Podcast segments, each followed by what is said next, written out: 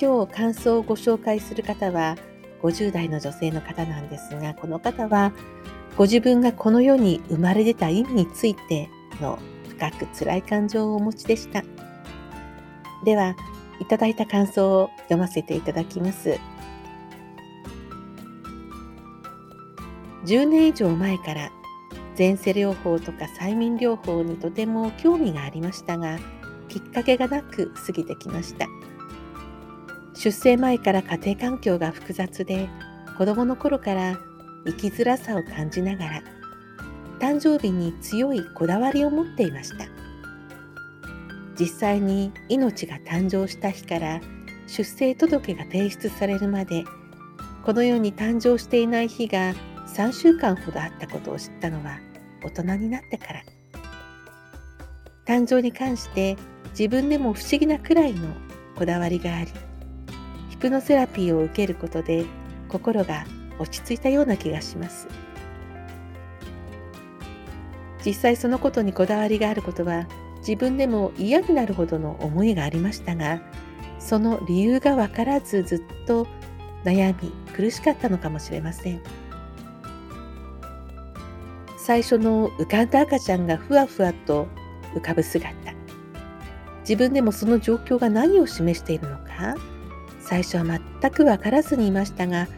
そういうことだったのか、と、まさか自分が生まれた時のことを自分で見ることになるとは想像もしておらず、驚きと不思議な体験をさせていただけたことに感謝しております。自分の人生において経験したのに忘れていたことを再度経験し、今後の人生観が変われば、楽しみが増えるとともに、今までとは違う出会いや道もつながっていくような気がします。セラピストの小川さん、出会いときっかけをありがとうございました。はい、というご感想をいただきました。ケイ様、こちらこそありがとうございました。あの、カラッとね、明るく親しみやすい、とても、あの、素敵な女性だったんですが、伺い知れないほど大変な人生を歩まれてきたということが分かって、女性の持つ強さ、優しさとは、このようなことなのかなと私も学ぶことができました。とてもね、あの、素敵な、えー、誰もが持つわけではない技術を持っている方で、夢を持っている方でしたので、どんどんね、こう進まれて、えー、素敵な夢を叶えていただきたいと思っております。そうですよね。驚きと不思議な経験。まさか自分が誕生したばかりのその姿をこうね、こう外からこうまた見ることになるっていうのは驚きですよね。ただそのセラピーをした時にどの場面が出てくるかというのは本当にその方の潜在意識が、えー、働いてのことですので、その時、あのセラピーの時はその場面が、えー、ケイさんにとって一番必要な場面だったと潜在意識が、ご自身の潜在意識が判断されたのだと思います。ありがとうございました。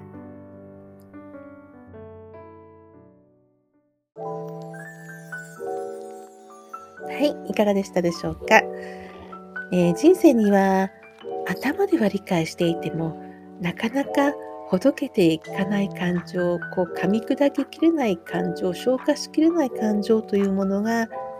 ありますね。人間は両方でできていますよね。感情と理性と両方ありますので、その感情を整えることに非常にヒプノセラピーは役に立つと思っています。はい、では次はホロスコープですね。ホロスコープというのはこう頭での理解という部分にとても役に立ちますので、ホロスコープの話も次の配信でしたいと思います。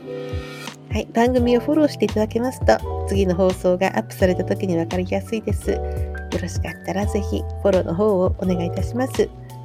ではまた次の放送でお会いしましょう。お相手は小川智子でした。